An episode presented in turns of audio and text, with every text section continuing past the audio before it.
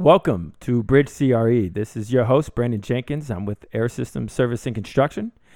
And I'm here with my special guest, Logan Breimer. He is our Director of Pre Construction at Air Systems Service and Construction and a licensed mechanical engineer. Welcome.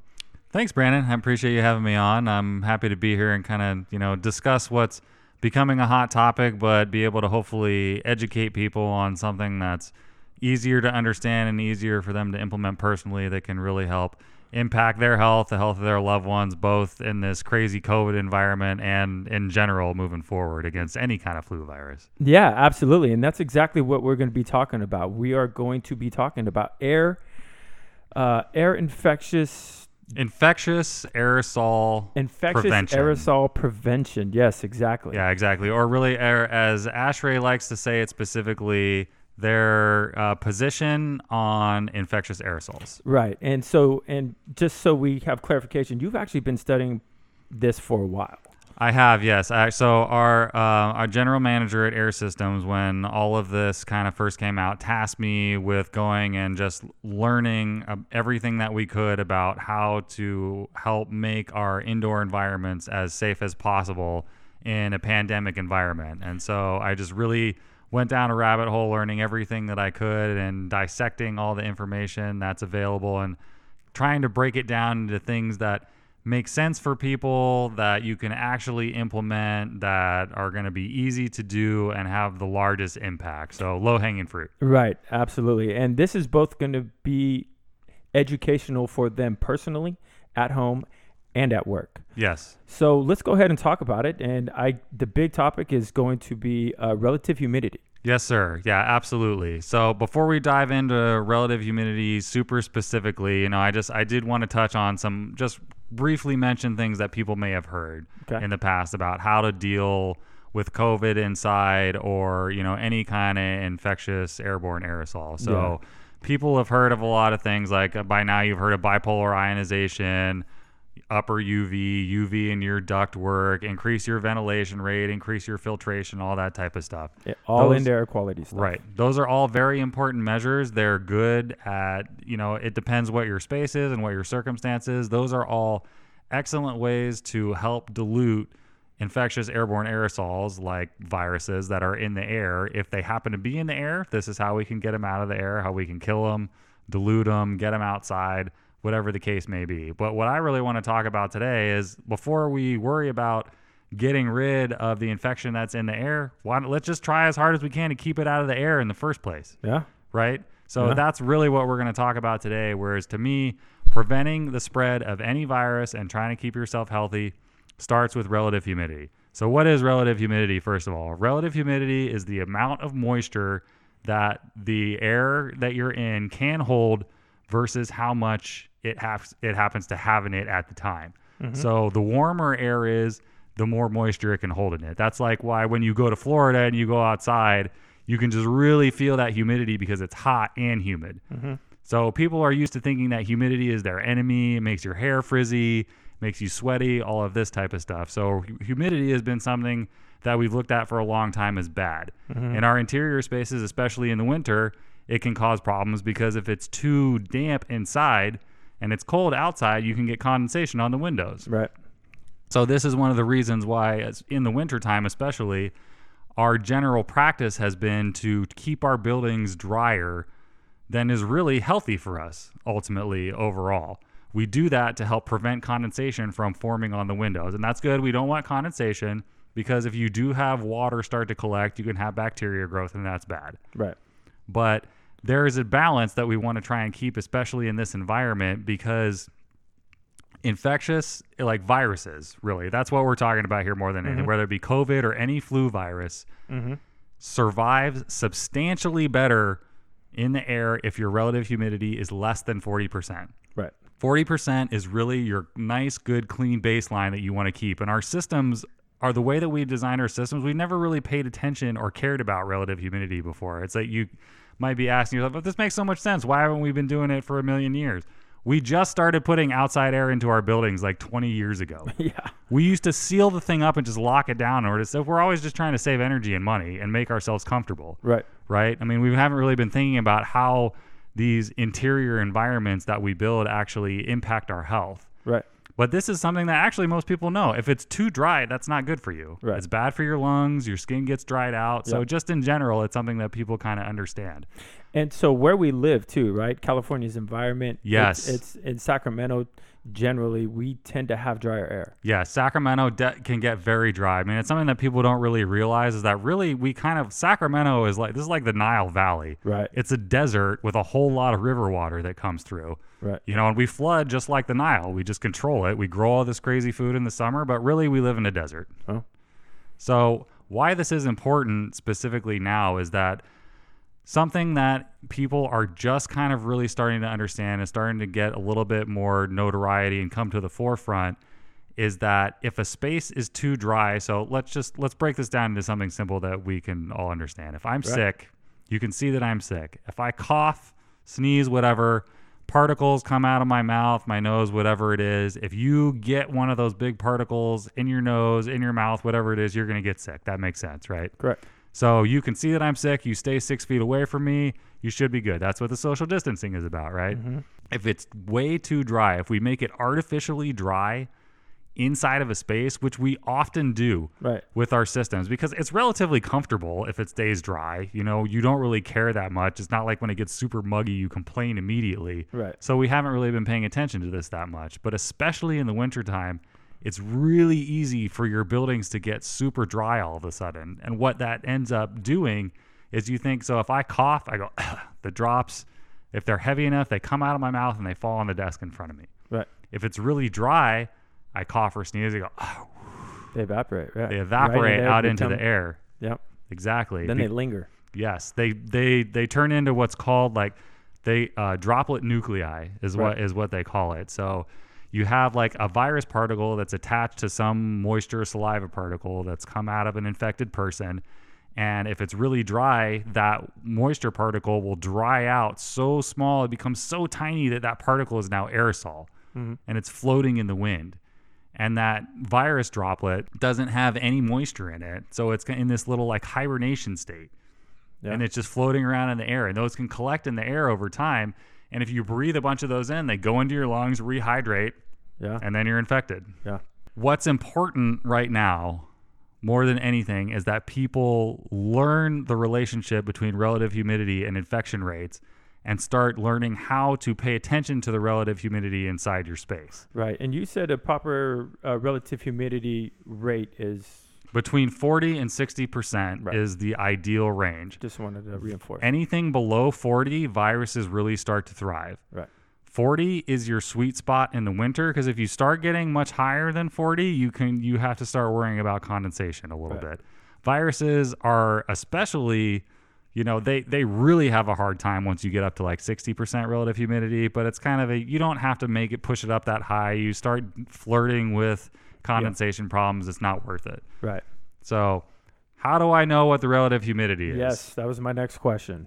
how do I know what it is? So it's really you it's you have to figure it out the same way you figure out what temperature it is. You have to have something that will meter and monitor and record that. Right. And there's a product you recommend, right? There is it, there's a, a company called Govee. It's spelled G O V E E. They sell their products on Amazon. If you go to Amazon and you search Govee Bluetooth humidistat or humidity monitor or hygrometer, you'll see something pop up that's a square device that is a Bluetooth humidity monitor. And what's really awesome about this thing is that it just takes a few AAA batteries. It comes with a great app that you can put on any phone, Android, Apple, whatever it is, and it will take a reading of what the relative humidity is once a minute and record that. And then you can get data trends in your phone to be able to see how dry does it get in my house throughout the day? How dry does it get at work throughout the day? So you can go to Amazon and you can get a two pack of these things. You can hook them both up to your phone, less than 25 bucks out the door to just educate yourself on how dry is it in here. Right. And it looks like I mean it literally just looks like a little clock or something that you'd put on your Mhm. desk. So this Right. is this is potentially good for someone to keep in their home. This is potentially someone to keep or for property managers to have at work and then also for their tenants as well. Absolutely. What's great about these is it's something it's a it's for less than 25 bucks you can get two. So you can have one to put at your home and one to put at your work. So you can keep track of both and make sure that it doesn't get too dry in the space. And remember 40% is the magic number. You start going below 40 that's the danger zone. Viruses can start floating in the air and it's your immune system goes down too actually if it becomes too dry. So it becomes a double whammy mm-hmm.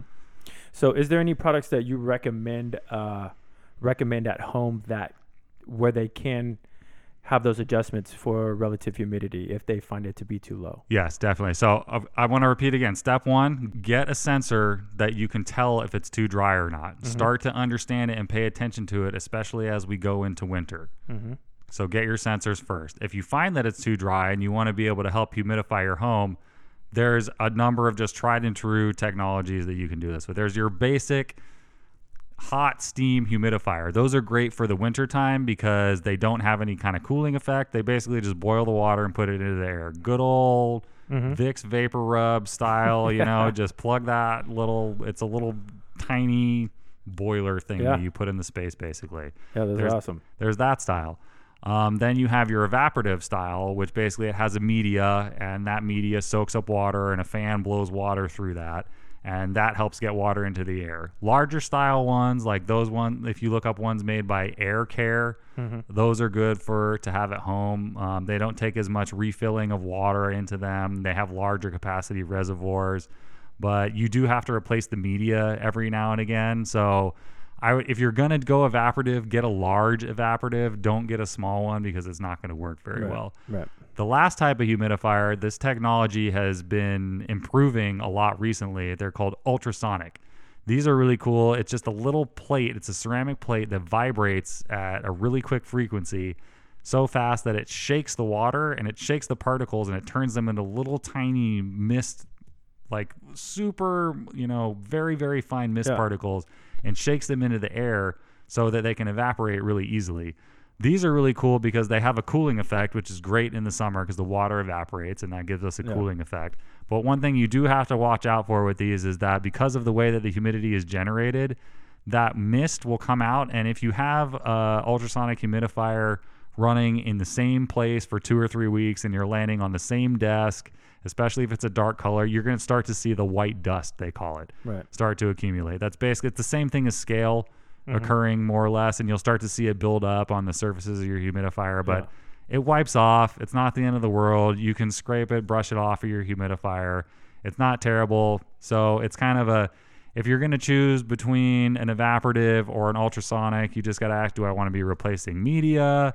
All the time or not all like once a year that type of thing. Do i want a big bulky thing that's basically like a bucket in the Yeah. middle of my house?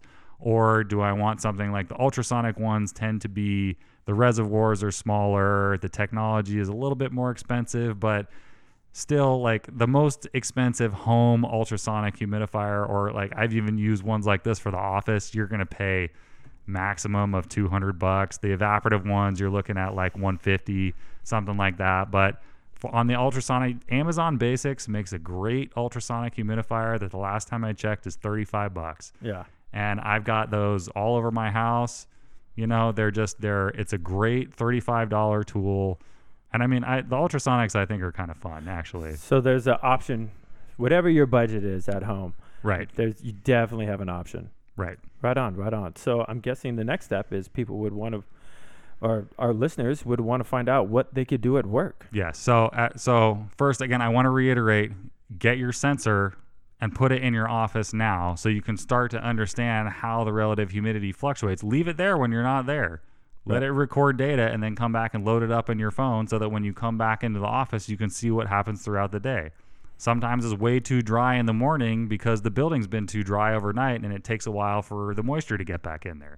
So that's step one. Mm-hmm. First, understand what the humidity is doing inside your space. Mm-hmm. Then, after that, when you start talking about a commercial system versus home, you can apply some of the same principles and you can do your own humidity control. If you want to just protect yourself at your personal desk, you can get one of these Amazon Basics ultrasonic humidifiers and you can put that right at your desk and that'll work great. But if you're trying to impact something on a global level and you're trying, it's like, I got a Class A building. Right. I'm not going to go and drop $35 humidifiers and all these weird buckets all over the place.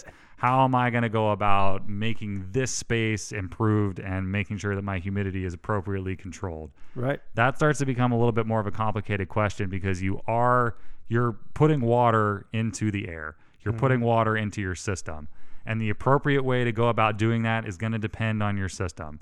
You know, there's it's if you try and go and introduce a whole brand new system like this into a giant built up air handler or large package units, the cost starts going up. I mean, that's when you're talking tens of thousands of dollars, like probably per unit, depending on how this is going to be applied.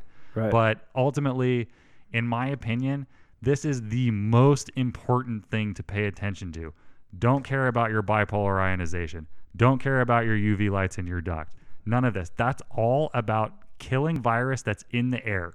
Mm-hmm. Keep it out of the air in the first place. Right. Do you see what I'm saying? Yeah. It's Stop like it before it even becomes a problem. exactly. If you don't crash your car, you don't need airbags and a seatbelt in the first place.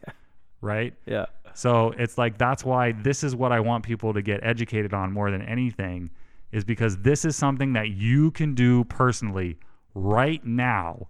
This moment you can go on Amazon and spend 50 bucks and have a dramatic improvement in your overall health just by understanding what the relative humidity is in different spaces Right. as I've begun to go around and educate, like even some people in our office, I've heard that's like I heard a story from uh, a sales guy of ours that said it's like you know what I started paying attention to this. I got sensors. I brought them home. My daughter got sick. All that everyone in my house gets sick all the time. One person gets sick. Everybody always gets sick. Right. I've been maintaining the RH in my house above 40% this whole summer. No one else got sick when she got sick this time Right. the stuff works. I've watched the same thing happen in our office. It gets really dry in there and it turns into what a very dry environment that's poorly ventilated. That's what they call a super spreader. Right. And that's what we got to watch out for, especially in our commercial office buildings. I'm really worried about this Because, because, that's how they were designed. right, we're well, they're designed such that we're only caring about the space not getting too too wet. Right. We're not worried about it not getting too dry. Right. And I'm especially concerned about this in commercial office buildings because I think what's been happening is they've been sitting empty this entire time is they're just drying out. Yeah. Where does moisture come from? Like you have to moisture has to get into a space from somewhere. Mm-hmm. If it's really dry outside and you know you're just kind of putting a little bit of outside air in there during the day when it's super dry, moisture comes the biggest moisture load in a commercial office building is people Mm-hmm. people in there breathing, running the wa- running water, using the break room, using the break sink, washing dishes, all that type of stuff. If you have a commercial Walking. space, right, sweating, all of it, it's cr- it's a lot of moisture. If you take all of those and just eliminate them from the building for an extended period of time, and then decide, oh, I'm going to open my building back up and have it be a social distance type of a thing. So where we were only operating at 50% capacity. So you could be going back to a building that's just been dried out like a sponge over this entire summer. Your only moisture load that you have available that you could go put back in, you're going to do half. Right. And then you're going to run your building at an increased outside air load, which during the winter is just going to make it even drier. Right. So all of a sudden, these things can just start stacking up where it's like, okay, I increased my filters, I put the bipolar in and blah, but it's like, you We're just adding to the problem. yeah, you didn't pay attention to what do I need to do to keep the virus out of the air in the first place. That is step one before anything else is just keep it out of the air and you don't have to get it out of the air. That's awesome, man. Let's uh well, like I said, we appreciate um, all your knowledge on this. Um, and we appreciate you taking time to educate us about it. And once again, if anybody has any questions, please feel free to reach out to me. This is uh, Brandon Jenkins with Air Systems Service and Construction. And uh, I could get you guys in front of Logan and uh, we could continue this conversation. Yeah, happy to do it. Happy to do it. I know it's it's a basic concept in general, but step one is people just need to understand what the relative humidity is in their spaces.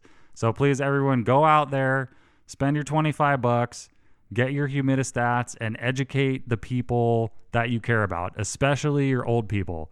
If you if grandma or grandpa is gonna have the cable guy come by in the winter, make sure it's forty or fifty percent relative humidity in their house. Right, Because if that cable guy is infected, their infection's going to stay down. right. If it's too dry in a space and you're wearing a mask, mask is very, very ineffective because the particles become so small, they go straight through the mask. hmm Relative humidity is very important. Pay attention. Right on, man. Well, thank you again.